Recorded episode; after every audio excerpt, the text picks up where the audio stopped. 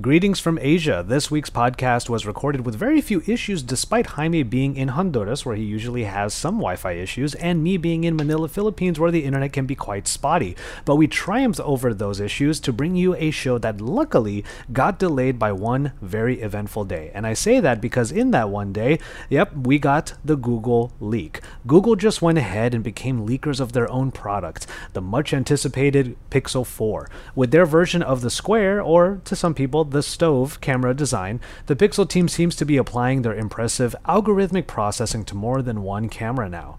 It's exciting.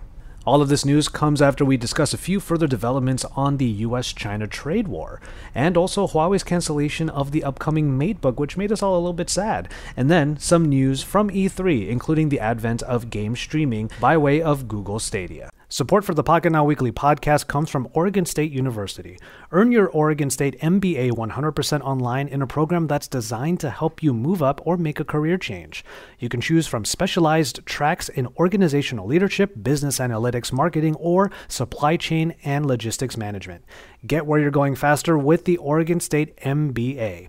Learn more at mba.oregonstate.edu/pocketnow. Hello, everybody, and welcome to the weekly brought to you by Pocketnow and XDA developers, recorded on June 14th, 2019, with our hosts coming from various locations around the world. I'm on a vacation of sorts, but I am committed to bringing you the podcast even from abroad. So, this week, joining us are Jaime Rivera and TK Bay. YouTube audience, you're watching the highlight reel at the moment, but you can get the full discussion by listening to the podcast in your favorite podcasting app. Thank you so much for tuning in. All right, I know that everyone has heard so much about the Huawei stuff over the last number of weeks, and the story just keeps building and building. But uh, we do have a few things to talk about in terms of Huawei in particular, and then we'll get more into the China US ban that's happening uh, a little bit later. As far as Huawei in particular is concerned, it seems that we're actually finally getting a casualty of all of these things going on between the US and China. Uh, Huawei has gone ahead and halted their notebook sales, and apparently there was a new MateBook that was on its way, but that now is, I guess, for lack of a better term, TBD. And it, it personally, I, I, if I can just give a quick take on this one, it's that I'm actually pretty sad about it because the MateBook X Pro has been my daily driver. Uh, not only this year's MateBook X Pro, but last year's as well. And it has gotten to the point where to to skirt any of the problems that all of these uh, U.S. and China trade problems might be uh, might might occur, I've actually moved on to a different laptop. So I'm actually using a Razer Blade Stealth right now uh, because I feel like I need to find an alternative to the MateBook X Pro I have been using. Uh, but in any case, uh, because Huawei lost the licenses with Microsoft and Intel, um, this is actually hurting an actual device line that we all seem to really enjoy. So I wanted to know what your guys' thoughts would be on this, just real quick. I'm gonna cry.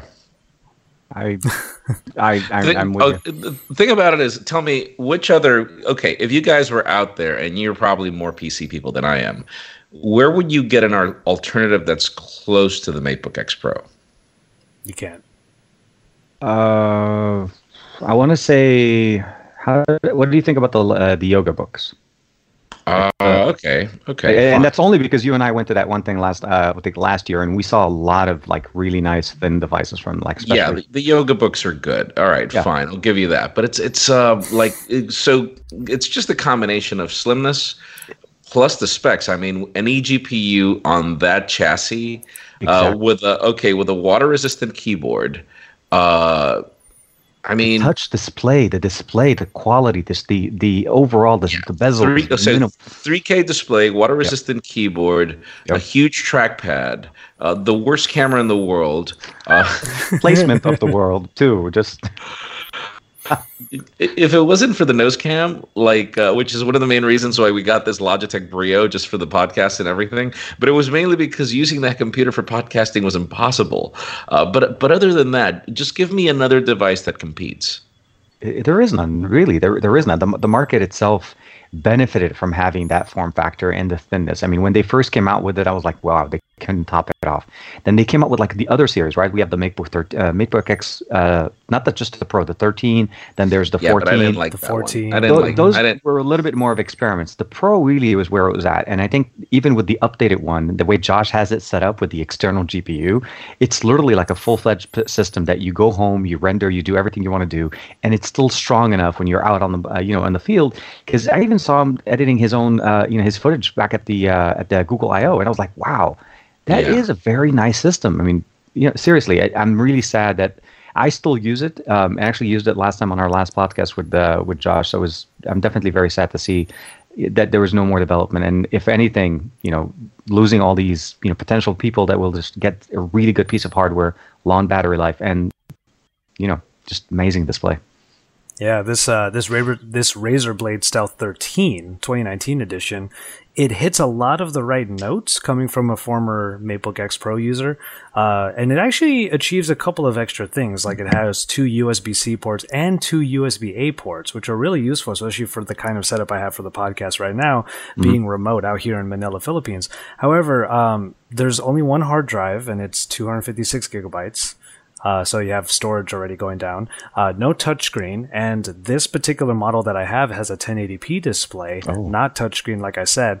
Uh, but it's also comparable price to the MateBook X Pro that I have been using up until this moment. So yeah, uh, So- for the so- same price, you're actually losing some stuff. This is the reason, man. I mean, the computer that I was using was one terabyte, 16 gigs of RAM.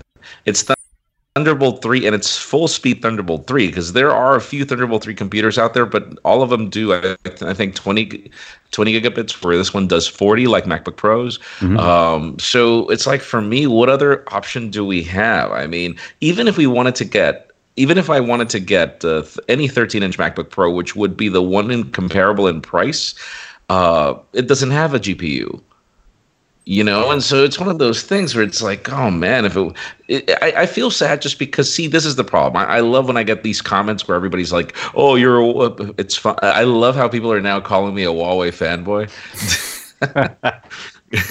you know, for me, it's hilarious, but it's one of those things where it's like, all right, if I have to use a Windows computer, this has been it for me. This has been the computer that's made me truly use Windows.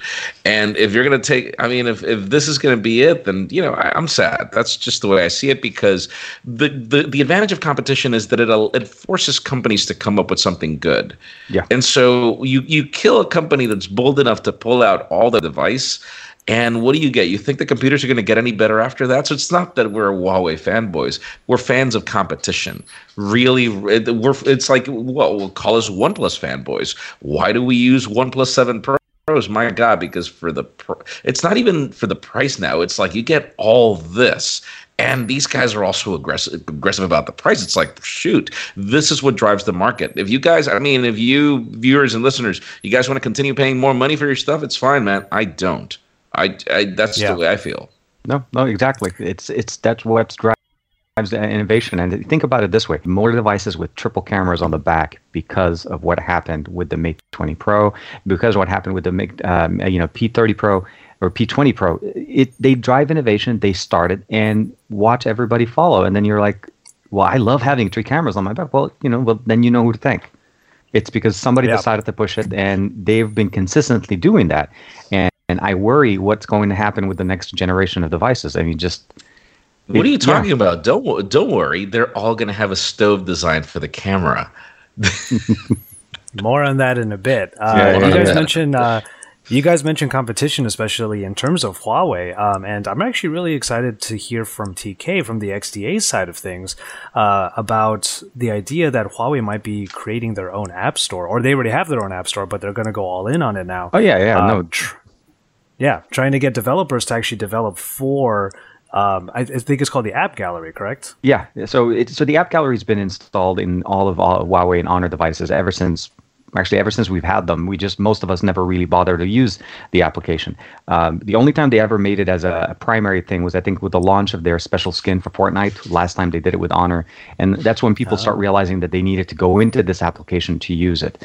Uh, development for them, I think, is a great opportunity for them to start their own thing. But the concern and the limitation that comes with that is similar to what we saw with Amazon, right?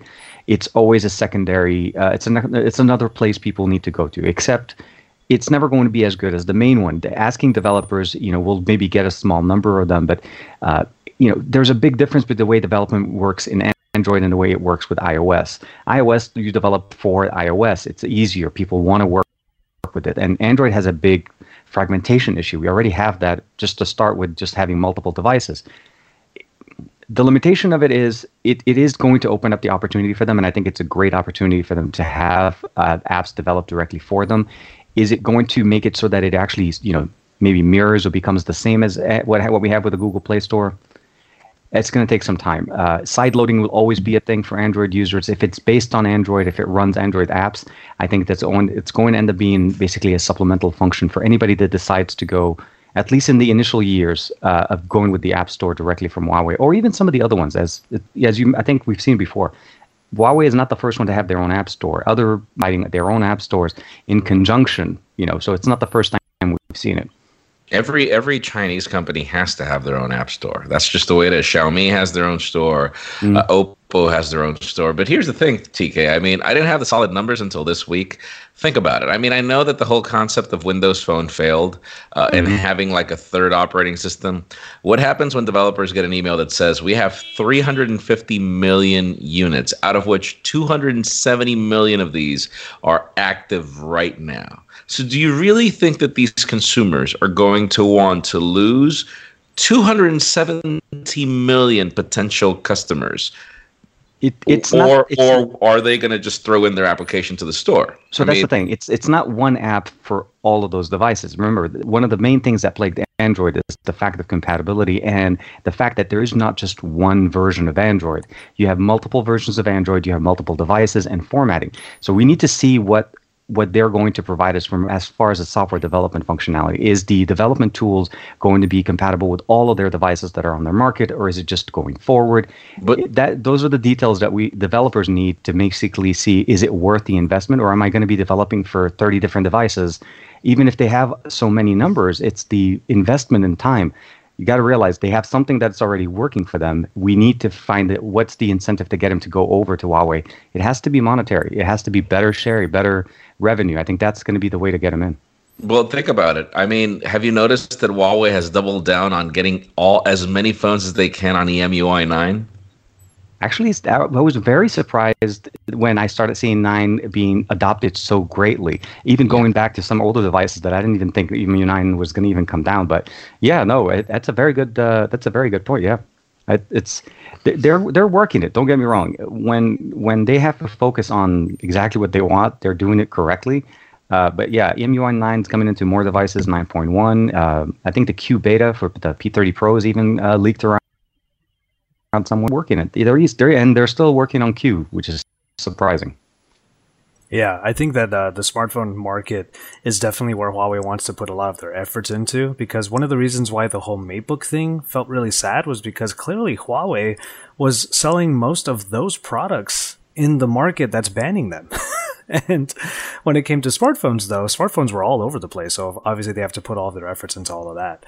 Um, but speaking of smartphones, uh, we have one more development from the Huawei side of things. Again, we didn't want to talk too long about Huawei things, uh, you know, moving forward. But as they come up, we do want to mention them. So just some quick thoughts. Um, apparently, Huawei have made it so that their 5G development will continue, but it's going to continue in Russia.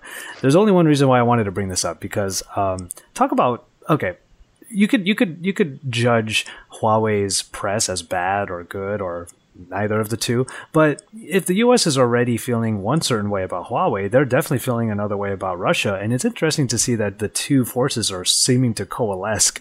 Who knows how this is going to actually make the reputation of Huawei uh, either better or worse moving forward? I just wanted to see what you guys what your guys' thoughts were on that. I honestly, I would say they're getting what they're able to get right now. And uh, it's a limitation of you know uh, customers, right? So if you have the technology and you need to be able to prove it, and you know, and Russia seems to be the only one available at this point. Uh, it, it's not the best, maybe may not be the best combo at this point, but you know, you you do what you can do when you're limited with what you can do. I guess that's the best way to Couldn't. No better way of saying it politically correct. Well, but but the thing about it is, China and Russia have been allies forever. like, even their flag, true. even their flag is literally like the Soviets' flag. So, I mean, what was what was the world expecting? I mean, I don't think even with this whole ban, this was still going to happen. I mean, who was Russia going to get their technology from? You think Ericsson or Qualcomm? No, forget it. It's it was going to be Huawei. So I wasn't expecting any less. Yeah, yeah, fair enough.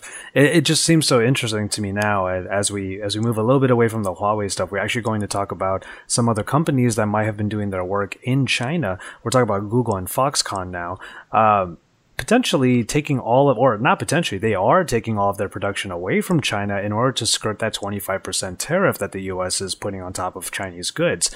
I just think it's kind of funny how we came from, there was an era where people would see that label made in China and have a certain feeling about the product. Maybe they did, they thought that the quality of the product would be subpar and whatnot. But the likes of Oppo, Huawei, Xiaomi have actually uh, really fought against that stereotype. Now there's a whole new stereotype that if you have a product and it says made for made in China, there's a whole new implication involved here.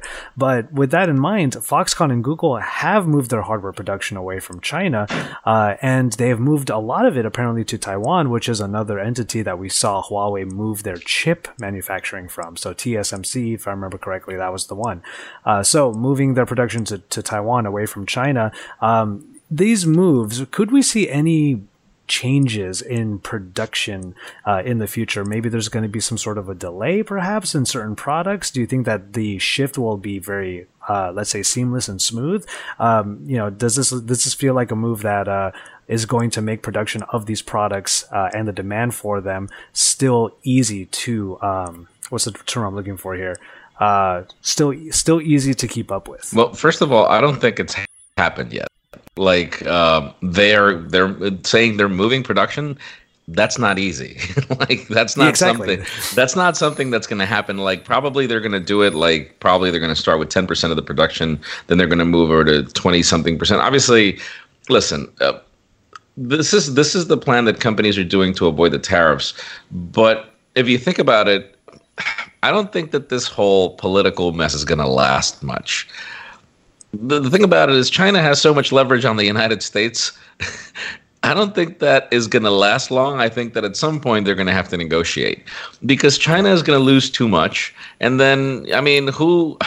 How, how, I'm trying to remember how many how many treasury bonds of the United States are owned by China. I mean, the the the U.S. national debt. I think that China is like the biggest. Uh, how do you call it when when somebody owns uh, something of yours? Uh, in Spanish el, el adquisidor. I forget how you say it in English. But the thing about it is, it's not that simple. Stockholders. Or, yeah, like, well, it, it, right, and so that's the thing. To move production is not something you can do overnight, and so no. I think that it, I think that it's a good move in general. Period, regardless, to move production and to split production as much as possible into as many countries because i mean what if uh, you know god i'm not saying god forbid but what if uh, an earthquake happened or mm-hmm. you yeah. know so it's it's from yeah. from a supply chain perspective it's never a smart thing to have all your eggs in one basket period so regardless this is going to happen whether both companies both countries negotiate or not it's still going to happen they're still going to move move their part of their production to india they already moved the 6s production to india. Um, that's already done. Uh, i mean foxconn is a taiwanese company. The fact that they found cheaper labor and they moved part of their production to china it's not it's not that simple because I'll, I'll tell you the way it works here in honduras. If you're a us company and you want to manufacture textile in honduras these are called international free zones, meaning that anything that's produced in there is it's like it's as if it were produced in the United States. They oh. have this special they have this special clause where they pay no taxes and you don't technically export these products. They are they are even sent here on a on a U.S. customs uh, uh, sort of transportation way they pass through a specific process to get loaded on the plane. I worked in UPS, so this is the way it worked. and pretty much it's like if the manufacturing of this t- shirt or whatever textile it was happened in the United States. And so don't think that, I mean, if Taiwan moved their production to China, I'm sure that most likely what they did was come up with some sort of a negotiation, which is the reason why when they asked Tim Cook about the whole, you know, possibility of being banned and everything, I'm sure that there was something in the middle for this not to be a problem. Uh, you know, I, am just mm. saying. So, regardless, I'm not. I'm. It could be that China changes things over time, or that the United States does things differently. I don't know, but whether but uh, moving production is something smart. It's just it's a matter of time. Exactly, mm. and and but there may be some delays, but as as Jaime was saying, is if you do it in small stages, that you eliminate some of the uh, ramp ups and production issues that could potentially come out out of it, because you're not really down from one facility. You're basically just increasing your your performance on one end, and then you at some point you you leverage it exactly multiple locations. And I've been on projects in the past with companies where earthquakes have, have actually basically shut everything down when it hits their main factory. So it's a it's a big issue, and uh, yeah, you know diversifying and and just making sure that the hardware gets produced. I think the consumer at the end because at the end they realize that you know the tariffs will impact the consumer because who pays for everything at the end? It all gets you know put down to the customer. So uh, my hope is that they they end up you know negotiating something soon enough that they can at least work out the the details so that it doesn't end up being just an entire move more of a you know getting more locations for production yeah, us uh, us creatives, we had our own version of that. Where in Japan, a, a massive earthquake actually made it so that camera sensors were mm-hmm were impacted, the production of them. So cameras were actually kind of uh, in scarce demand. Uh, so that, that has actually happened. Uh, and but I and I agree with you as well. Like China probably will have to. We're all waiting with bated breath to see what China's going to do as the reins are tightened a little bit. I think this is one of those examples because in the U.S. we talk about the, the government talks about jobs all the time. I mean, if all of this production is moved away from China, that's a loss of many many jobs. So yeah. who knows what China might do as a response? No, I, I went um, I went through that. I mean, there was a there was a coup in my country years ago, and dude, that literally destroyed the economy. Like you have no idea. Mm. Yeah. All right. Well, uh, moving from uh, moving from all of the China U.S. stuff to some somewhat lighthearted uh, news. Uh, I'm actually wearing a PlayStation shirt in commemoration of uh, E3 that just happened this past week. Nice. Unfortunately, even though I had massive FOMO because we a lot of our friends were at E3, so uh, yeah. I complained all the time about nobody coming to LA to see me and TK, and sure enough, here they all were for E3. I and I couldn't get an inv- I couldn't get a press invite for the E3 event, and it's down the street from me.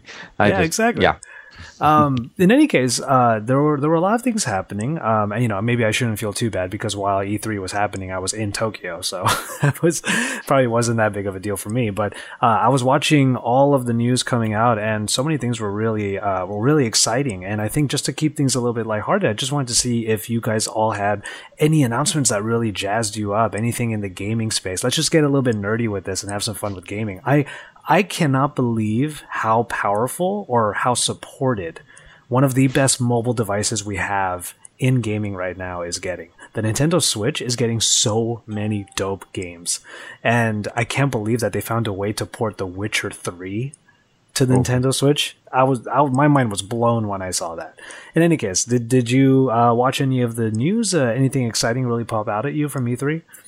I hate that we didn't get more information on the new PS5 yeah, it was very, very, very, very little. Like it was very... more, it was more Xbox, and don't get me wrong. I mean, it's just I don't know. Sorry, yeah, I don't know. I, I Xbox is, uh, you know, uh, well, yeah, PS5. I'm right there with you. I mean, obviously. Um, so one thing that is becoming a big deal uh, in the gaming space is uh, live, sh- well, not live streaming. I should call it streaming services. So, yeah. uh, game streaming. So it's it's less about having. I mean, maybe this is one of the reasons why we didn't get a whole lot of PS5 or other device uh, news. Because after all, there might be another Nintendo Switch coming out in the next year. There might be another Xbox coming out the next year. Uh, but that's less of a focus, it seems, uh, because instead of having a very powerful console, you could have maybe a laptop like this, or even a low-powered, low-cost uh, device that just uses mm-hmm. your fast internet connection to stream all of the AAA games. Obviously, one fast the, internet connection? Which one? I know we're both. I know we're all, we're all dealing with that right now. I'm I'm I'm dealing with Manila internet, and Jaime's always had the internet stuff going on. TK might be the only person who can actually do game streaming right now out of the three of us. uh, and and I actually been using it for some time, uh, but not not the uh, not the Google solution, but I've actually been using the Nvidia solution for some time, ever oh. since uh, CES. So it's I'm really excited. And and Jaime, you had it. I don't know if you remember the press area back at the I/O uh, press event. They had a, a full demo of the Google, uh, you know, the Artistica Stradia's. Um, it was just it was running a game. You had an opportunity to play with it. The latency was super low. We couldn't really figure out exactly how far. Stadia. Yeah, Sorry. Yes. Yeah. So I uh, I actually got the the launch bundle. What do you call that? The Founders Edition. The Founders Edition, the 129 or 149. I forget. I mean, they made it a no brainer for 129, and you get and you can add a buddy, which obviously my son's going to be that buddy because I got no choice there. Uh, but uh, yeah, I'm listen, guys. I'm looking forward to it. I just I have a lot of questions over the concept I, I think that their presentation needed to provide more details because um, I saw a lot of comments over what we covered in the daily, mm-hmm. and a lot of the commenters were concerned over the fact that you are going to pay the same amount of money for a game on Stadia that you would on a Nintendo Switch, with the difference that what happens if you're on a plane like me? Can you play your game? Can you download your game temporarily like you can on Spotify? So the it, it, with the current solution at least if, if, if nvidia has any indication of how it's currently going to be done it, it's not downloadable. It's not yeah. it's truly meant to be offloaded to the to the cloud and it is going to be And they need to figure out a solution. It's kind of like when we first started with streaming content with netflix and hulu and all of that. They figured out at some point next you know what? Internet doesn't work on a plane and they need to figure that out. And I think that would be the key to their success. We're not all sitting at home. We're not all sitting on a really fast 5G connection sitting in front of the tower. We're all going to be, you know, dependent on a network connection and having it wireless doesn't work. At home, running it on my Nvidia Shield, uh, running it on my Mac, uh, connecting it to my TV, it works perfectly. But I'm home. That's not the solution. They need to figure out a way to bridge the gap for the price, yes, that's the thing. I, yeah. I, I saw the price points as a no brainer as a Switch customer, mm-hmm. and then I was like, yeah, but this guy's right in the comments. I mean, what am I going to do if I'm traveling? Or so I hadn't thought about that, and I was like, well, you know, I still want my Founders Edition try it out anyway. So we'll see. I, I like the concept of Stadia. I think that that is the future of gaming because I really want to be able to use my product wherever I want. But these guys are going to have to like double down on like if they tell me that Stadia streaming is free on Google Fi, that changes everything. Ooh. Oh man, net neutrality. That changes everything. that, yeah, but well, yeah, no, no, it, it you're right. Yeah, it, it needs to be it needs to be functional. But even with when we use the control, I think the demos that we saw mostly focused on being on a big big display, right? So that's they're kind of gearing it in, in the essence to be more of a not in the middle of the road kind of uh, plane, but it is doable. It's just I think it's intended to be on, enjoyed like a like a gaming console, the way we enjoy our you know our normal games on big TVs and massive audio and all the good stuff. I feel like we'll that controller. I feel like that controller is already like most of the admission price for me. Uh, I, I probably would have scooped it up just for that controller because it looks really awesome. But nine ninety nine a month, that, that, that doesn't sound too bad, especially since and Jaime, you were reporting this on the daily that you can have per game pricing, and if you're really yes. into certain games, you could just do that. You can, but we go back to the to the concept of you're paying the full price of any Nintendo Switch game if you didn't like and, and, that's the thing about the Switch. I mean, I don't even buy my games on the Nintendo eStore anymore. I buy them on Amazon because mm. they're always like $15 off on Amazon. Yep. And so and I have the advantage that I have physical media or downloadable media. And so I'm like, all right, I have no problem in paying so much for a game and when it comes to the Switch because of the convenience of being I don't have to worry about if I did I pack my game they're all there. Like mm-hmm. they're yeah. with me all always. And so, no, I can't expect that from Stadia. And then if I go to Manila, I won't be able to play my games. And so it's like one of those things where it's like, is it really worth that amount of money? Because Netflix works anywhere you go. You can download some of the content. Uh, in the case of Spotify, you can, so long as you can use it in offline mode, but so long as it pings back to the server once a month, you're good and so that that's the moment where it becomes difficult. I don't mind paying that amount of money for Spotify because of the capability of being able to have it wherever I go, download it whenever I need to. So that's that's one thing that Stadia is going to have to figure out. If not, Nintendo's going to eat them out. Yeah. I'm, right. I'm with you. I'm, I, I'm, I just can't wait for the Dragon Ball game to come out. I just, I saw that there was an update. I was like, sorry, it's, it, it just, you know, it's, it's just me. Kakarot always that TK is a TK is a simple man. He sees Dragon Ball Z, he hits like, he buys. he hits like pre-order. Please send me notifications now. Thank you very much. exactly. And where's my game? Yeah, no, exactly. That's I wanted it yesterday. No, I, yeah. uh, I, I saw a lot of good thing, a lot of good things, and and definitely the the uh, the new Zelda game is going to be just oh, mm. I I yeah. can't believe yeah no I'm I'm the Switch is the best mobile gaming system hands down. There's no question there. From the news to episodes of Black Mirror, stories about cybercrime are all over the place. If you're concerned about your personal devices like your webcam or your voice assistant spilling your secrets, Hackable looks to answer those questions and more. Each episode, found on all major podcast platforms, has Hackable host Jeff Siskind inviting a white hat hacker to try and hack a device he's using. And in season 4, you can see if these show friendly hackers can crack smartphones, printers, even smart kettles. Learn if the internet connected essentials that power your life also leave your personal data vulnerable. And then learn how to protect yourself from letting your love of devices put you at risk. Listen and subscribe to Hackable today on all major podcast platforms, including Apple and Stitcher. All right, we're back from our break. I was just explaining to the guys that I am fighting like a really. I had an incredible dinner for uh, for my. It was like an early birthday dinner with my family and my girlfriend's family, and we just ate at this Filipino spot that was amazing. So I'm fighting comatose right now, but I'm I'm doing all right. Energy levels are good. So I want to get back from the break and do our recurring segment.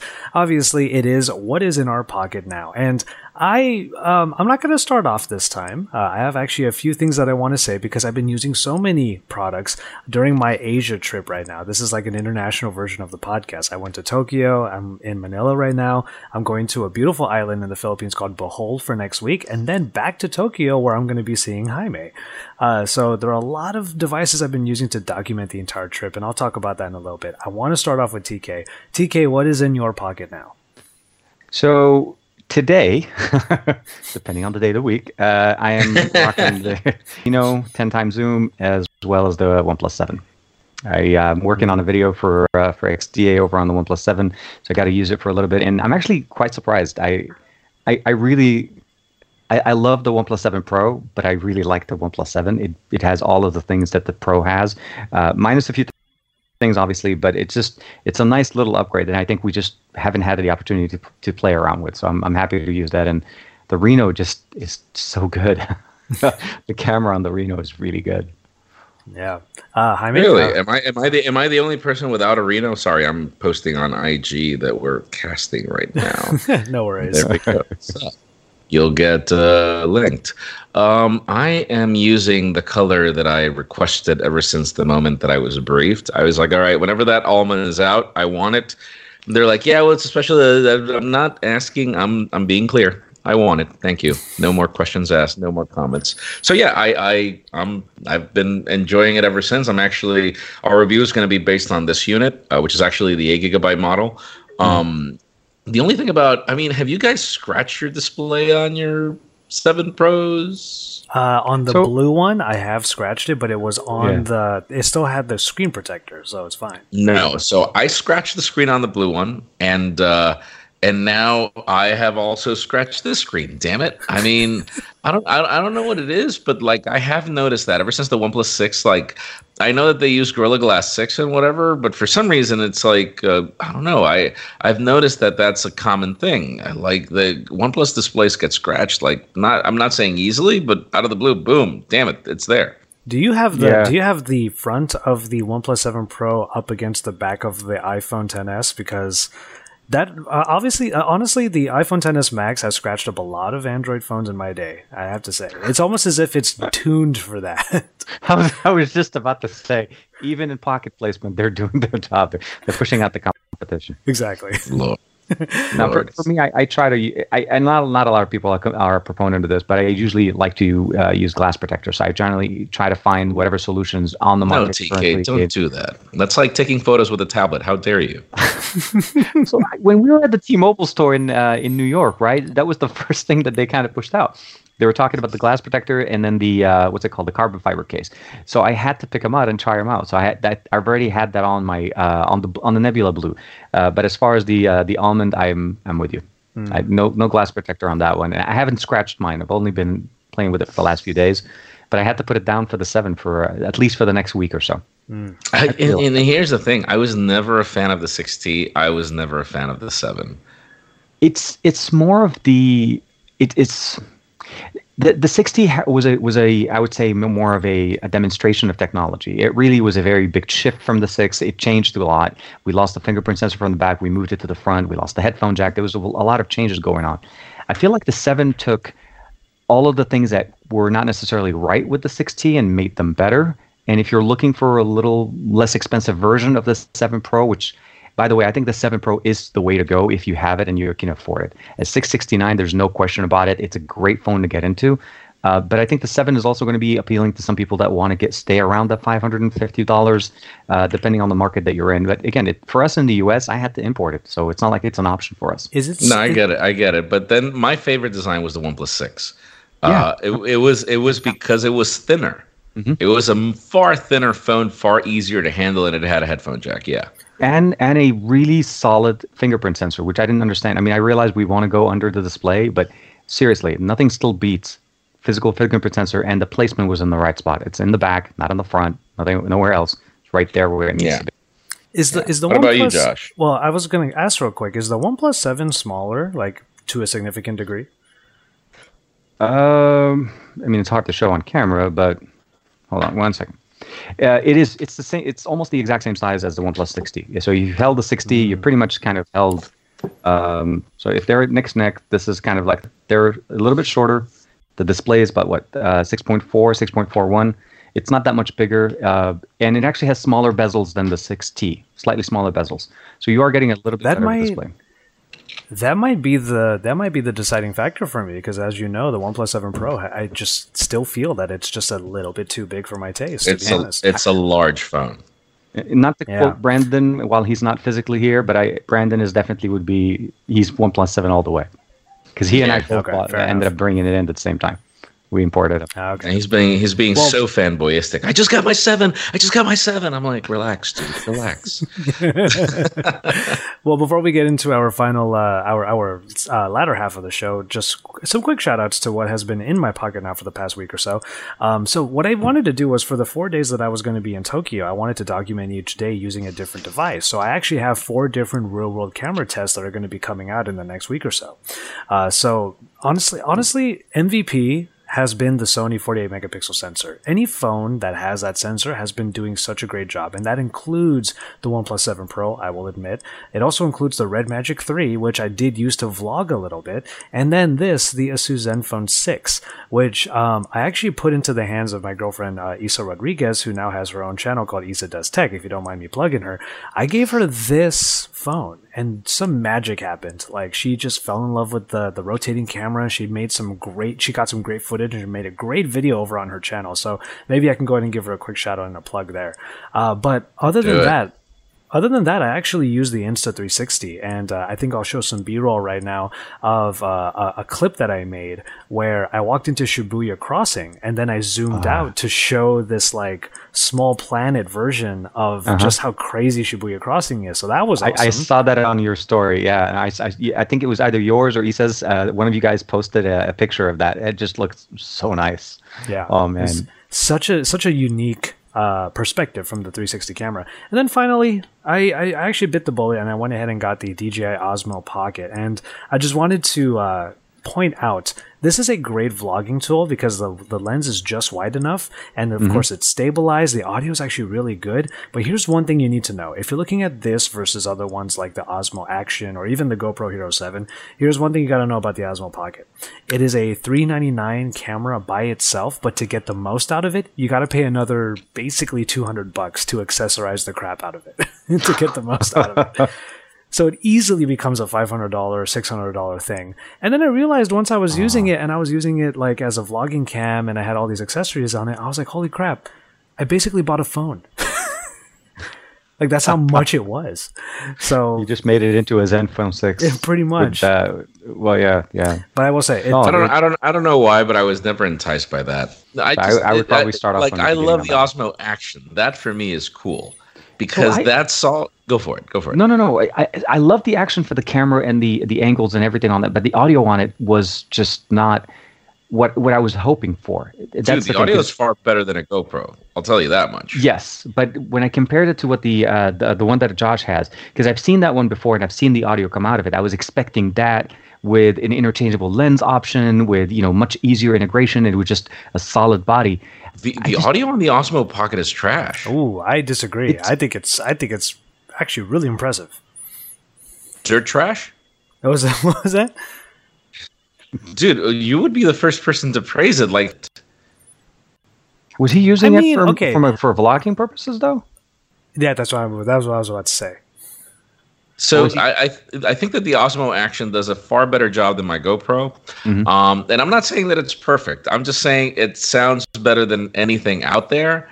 That's an action cam, and and oh my god, man! It doesn't matter where I've gone with that thing. The battery lasts all day. Like, it, oh I, yeah, I've run out of memory storage and I the battery's still kicking. I'm like, whoa, this does not behave like a GoPro, like at all. Like it's it's mm. it's it solved everything. Boom.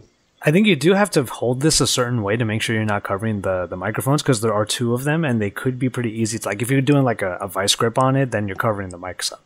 But yeah, I you know me, I, I get really meticulous about my my stuff, so I actually hold it like kind of dainty and fancy fancy sure JV style pretty much pinky's out and then yeah so it's easy yep. uh, but yeah I, I, I personally think that's been doing a really great job but honestly every single camera that i've used during my, my time in tokyo have served uh, very specific purposes and they have succeeded in flying colors. The Insta360, this as a non-intrusive vlogging camera, because otherwise I would be using this DSLR, and everyone gets weirded out when I use this in, in public places. Uh, so this is much more discreet. In any case, uh, I, I, I just use the word discreet.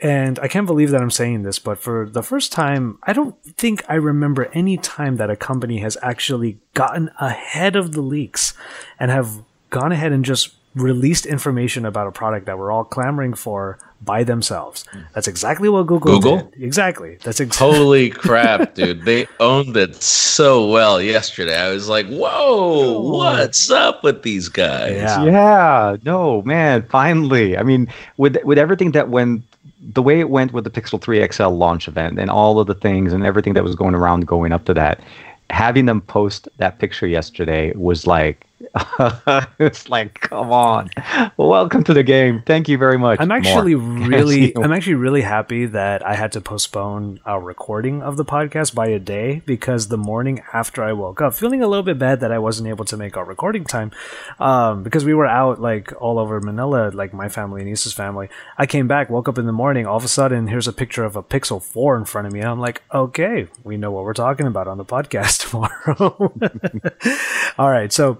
Lord. Some quick thoughts. Um, first things first, uh, there were a couple of people who were on Twitter saying that it's really interesting that Google wants to get ahead of all of the speculation, ahead of all of the leaks, especially considering that we're still in the middle of the Pixel 3 and more to the point, the Pixel 3a sa- uh, sales cycle.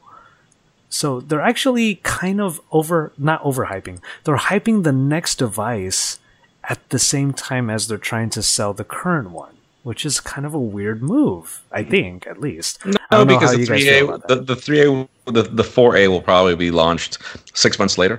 Mm-hmm. Um, just to serve, like you have to under, like the the strategy of the three A is really interesting because, like, if you've got leftover chips like camera sensors camera lenses and you weren't able to these are probably like the most expensive parts of your phone. The 3a is it's like literally what oneplus does with the 6t they launch the 6 which is their like flagship device and then they do like a minor refresh that looks a lot that uses a lot of the same parts in order to be able to create another you know marketing uh, it's like a pr marketing stunt uh, but it serves the purpose of like refreshing the you know the appeal of a product and being able to get rid of all their stock of parts in the process. And so the 3A was actually a good idea. The 3 wasn't selling well, so it's like shoot let's figure out a way to get all these parts out with the 3a at least and and you know not everything obviously the processor is not one thing but uh you know if i i don't think that it's a bad move i think that they're going to come out with their 4 listen, here's the thing Google is not in the business of selling phones. That's not what they make money out of. So it's one of those things where it's like Google's like Amazon. They don't care if they're going to lose a little money on this, they still believe in the product. They they believe in the project. They know that it has importance, and obviously they've got a potential of 270 million users that are going to need a phone right now with Huawei being out of the game. If that's going to be the hmm. case, so yeah, the yeah. more the more listen. Every single time that I publish a Google Pixel review or video or whatever, it doesn't perform well. Why? Because consumers don't care about the Pixel. It, it's consumers it's, don't care yeah. about the pixel. It doesn't matter how much we talk about it, how much we tell people of its great camera. I love that Jon Rettinger did a video recently where it's like people don't care about the pixel. He's right. Like every single point in his video, he is right. And so, you know, if this is what they need to do to get the buzz, uh, I like I don't blame them. They need to get the buzz out right because their product is not necessarily. It's okay, fine. The Pixel Three is wasn't great phone, uh, but it's you know it's got some great things. So I I I commend them for being aggressive about marketing. Finally, welcome Google. Mm. And and yeah. keeping themselves running in the in the news, not letting them actually disappear. So, kind of running that end wave, kind of a little bit of uh, what the 3A was doing out of Google I/O. People knowing that, you know what it is, and then they throw a little bit of a you know a teaser there out there for people to kind of look forward to. At least you know it, they they need my hope essentially is that, now that they're no longer a Verizon exclusive with the 3A, that maybe that could carry over with the three, uh, with the four and the 4XL. So we'll, you know, we need they need more coverage. I yeah, I agree with the more coverage. Um, I guess I'm thinking of the scenario of like, okay, so you're a user who just finally got into the Pixel because I know people who are thinking of this. Mm-hmm. Uh, now that the Pixel 3a has brought the Pixel to a more affordable price point, they're thinking of moving over from their iPhone 10s or their iPhone 8s or whatever the case may be. Mm-hmm. Um, you just got a Pixel 3a. Google all of a sudden gets put onto like the local news or on the airwaves or on the tweets or with this leak of the Pixel 4. Do you end up feeling that phone envy because of no, this? It's no, because pe- it's been pe- so little time since the 3A. Yes, but pe- people that bought the 3A are not in the market for the 4. Exactly. That's just the yeah. way it is. No, no, exactly. If you bought the 3 3A and the 3A appealed to you for anything, regardless, obviously, and camera was one thing, but you wouldn't necessarily be like, oh, I got to spend a thousand dollars for the upgraded version. It, you're happy with it, and you'll, and I'm pretty sure you'll be glad to ha- to wait if you want to upgrade again for you know the 4A, the the 4A XL, whatever the end, the next iteration of that that device is. It's a great device. It's really priced at the right point. point, and um, honestly, my only limitation for that was honestly just storage options. I wish we had something a little bit more, but that was it. It's a great phone otherwise. Well, I mean, looking at those renders, um, it's it's hard not to raise your eyebrows a little bit because let's look at let's look at a little bit this does, design. Does it look like it right took now. any inspiration from anything? oh, wait a second. Nobody. You, you, mean the copycat company that's copied everything and now, you know, it's hilarious when I see these kinds of things. I, I, just when I saw the first thing I saw, I was like, wait, Huawei's working with Google again, and I'm like, oh no, no, no, no, they just they just took the square. It's it it's inspiration, right? Everybody's it's. I love how oh. many homages to Huawei Google has been making lately. They're just straight up saying like, guys, you know, Huawei they make good stuff. You know, let's let's not forget that. You know, and then now we have this little bit of an homage or inspiration, as you say, TK. Yeah, well, yeah. I, just think just think about it. And this is this is one of those things where I don't know if it, if it had to do with Google and Huawei learned or if it was vice versa. But let's remember when was it that the Nexus was actually capable of taking good photos? It was That's back in the day of the Nexus 6P. Who made 6P. the Nexus 6P? Huawei. Yep. Every Only. previous Nexus before that had a trash camera. Trash camera. Mm-hmm. I man, the 6P. I remember that around that launch, we were at the, the Android big Android barbecue in Texas with XDA. Yep. I remember the exact. I remember how thing. different I remember how different the 6P looked, and that was part of the part of its charm. And I yeah. wonder if we're going to feel the same way with this new Pixel 4. Because let's see, we have like what looks like a glass backing. We have sleek looks. Uh, it doesn't have doesn't seem to have that two tone uh, on the back anymore. We'll see what happens with that. That usually has been the Pixel calling card. Mm-hmm. Uh, but it also shows that there's no fingerprint reader on the back, which means that Pixel imprint might be underneath the display this time. I mean, obvi- that's an obvious move towards the uh, current technology. Um, and yeah, uh, these are the design cues that we're seeing so far. I've seen a couple of other renders that may or may not be from uh, from the horse's mouth uh, that show that the front uh, still has the typical bezels on the top and bottom with the with this phone speaker and whatnot. It's going to be symmetrical at the very least. I don't know if that is actually true or not.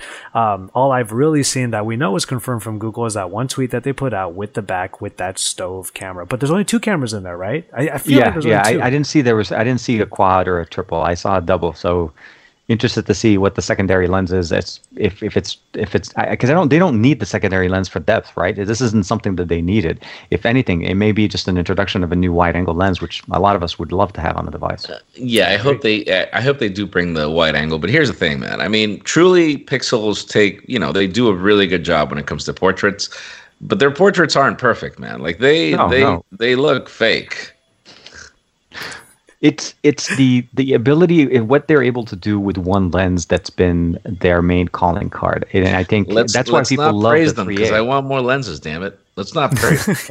no, no, no. can, I, you, I, imagine, can you imagine though? You got wanted... one lens on the Pixel, and now you have more than one. Imagine just how much that algorithm so, processing will so, be able so to do here's the thing one of the things where Huawei kills it is not just in offering you three lenses, but offering you night mode on the three lenses. And video on all three lenses. That's and a lot video of video on all three lenses, which OnePlus yeah. can't do.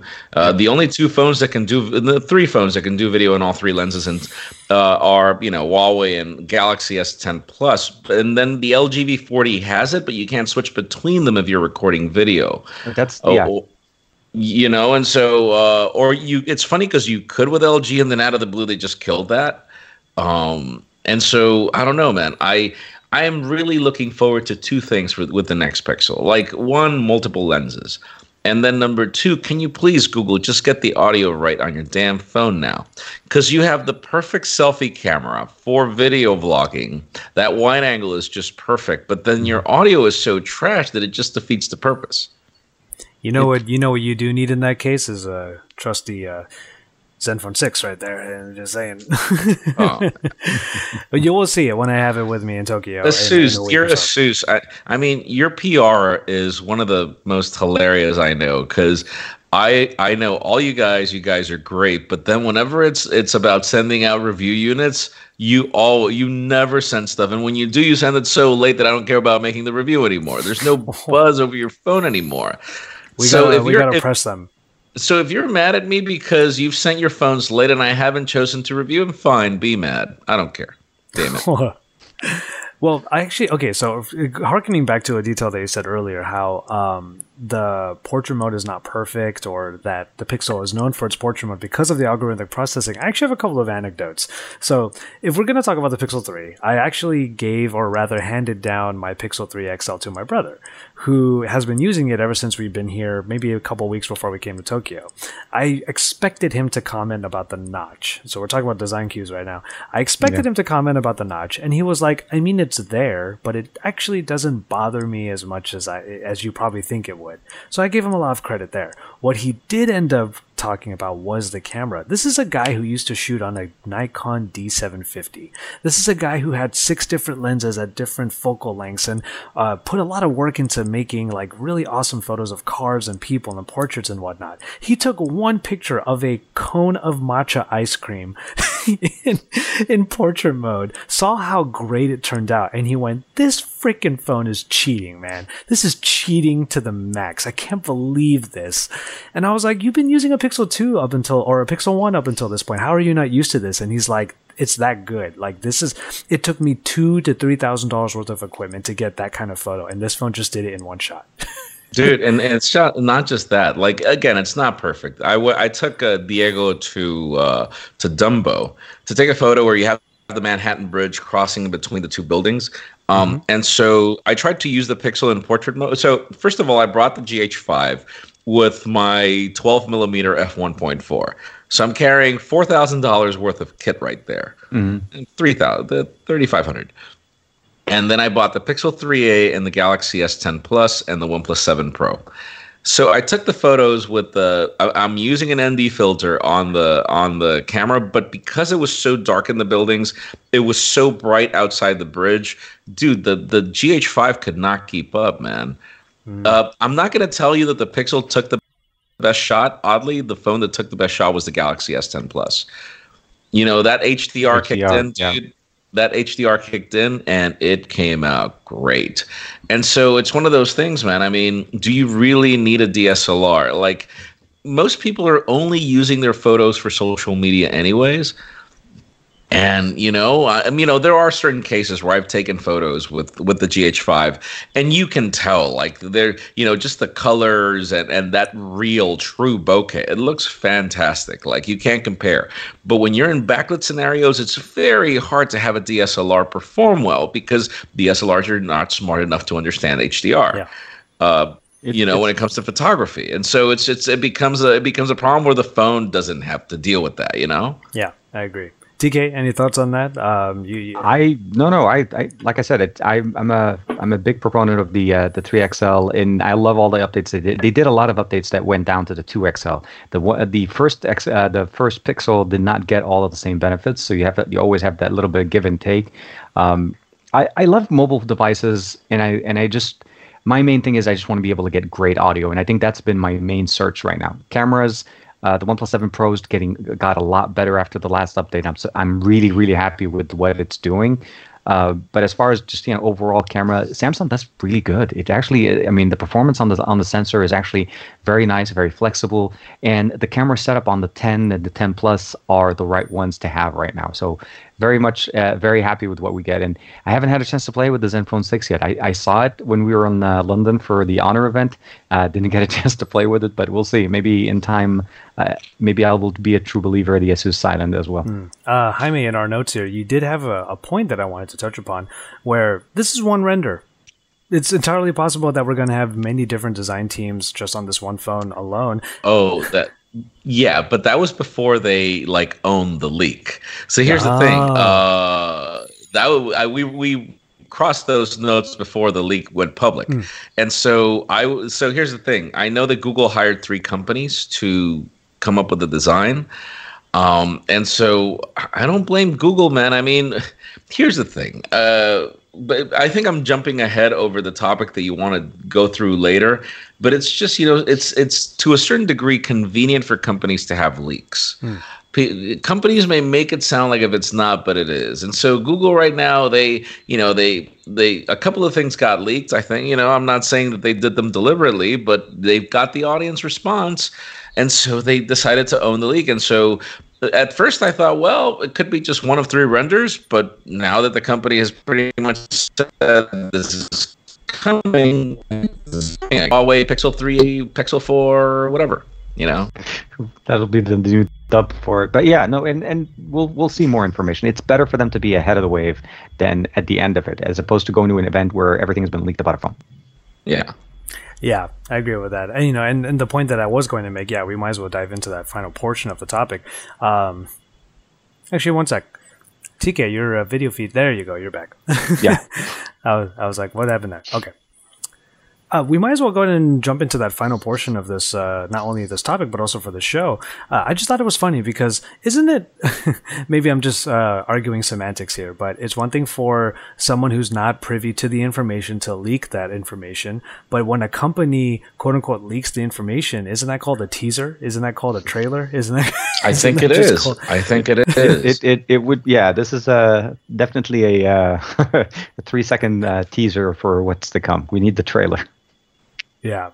Um, so as far as leaks are concerned, like does it does it cha- does it color your experience with all of these things? Because now that Google is actually being the company that is going to leak things ahead of everybody else, aren't they sort of adding to this little phenomenon that some of us tech reviewers have, where we see leaks and speculation so much that eventually we get to the launch and we're not surprised by anything anymore. Google's feeding into that culture now. Uh, do you have any thoughts on, on on the leak culture that Google is now part of? Yeah, you know, it's it's different when the companies do it intentionally as opposed to you're not sure how the information came out. Uh, I think as long as it's controlled teasing, it's no different than a movie. It don't tease everything, don't show us everything. Some companies do that when they put out their trailers, and you'll basically see the best parts of an entire movie there, and then you go watch the movie and you're like, oh my god. So I think that the right thing to do here is just to keep it just enough for people to be interested, but not necessarily just give us the entire thing. The reality I mean, we can all predict what's coming out, but you're right. They there needs to be that part of the excitement. People want to be excited as opposed to just like, oh yeah, this this confirmed everything we already know. Thank you very much, kind of thing. So I, I want to be surprised, and I want to and I want to be able to go back to the days where we go to the launch event and there's the oh by the way, You know, like what Huawei did last mm-hmm. time, and I don't know why I keep referring to Huawei, but the Mate, uh, the Mate 20X. You guys remember that during the launch event? We we even with the with all the information that was out, all of the things that people knew, that came out of nowhere and it is by far one of my favorite devices that they made at that time. The 20X, the big display, stereo speakers, headphone jack, and the same optics. So I, I want to be surprised again because it, it brings back the excitement. You know, it, you know, So, so here's the thing. I think that it can go both ways. Uh, here, it's coming from the guy that covers leaks every freaking day. Uh, look at it this way. I want you guys to remember the smartphone industry before the iPhone 4, and I want you to remember it afterwards um, because obviously there was a ton of speculation over the iPhone one, but nobody had ever seen it. Yeah. Even Apple and even Apple software engineers had never seen the phone until it was on stage. The first generation iPhone. That's the way it worked. Um, here's the thing: the iPhone four was the first massively leaked iPhone ever. Like it was really bad, and yet it was the best-selling iPhone for years. So Apple had the 4S, the 5, the 5S, and it wasn't until the iPhone 6 came out mm-hmm, that the company was able to sell as much as they sold of the 4. And so, you know, leaks keep this industry going. For a company that launches just one phone a year, leaks are what keeps the buzz and what what keeps people already looking out for that next product. Yeah. And so it's hilarious when people make, you know, I, I read the comments all the time and people are like, Yeah, you're only covering leaks. I'm like, well, dude, if we did not cover leaks, what other news will we be covering? Like, imagine the smartphone industry and what we do if there were no leaks. Think about it. I mean, what we, we cover a press release every what every month?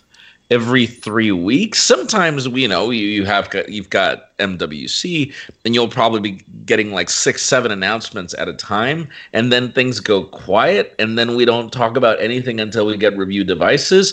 So what else will we be covering? I mean, that's just the the way. This is the the way of the beast. This is the way this industry. You know, I I think. I think that companies can can uh, I'm not saying lie, but companies can claim all they want that leaks hurt them. I don't believe it. I do not.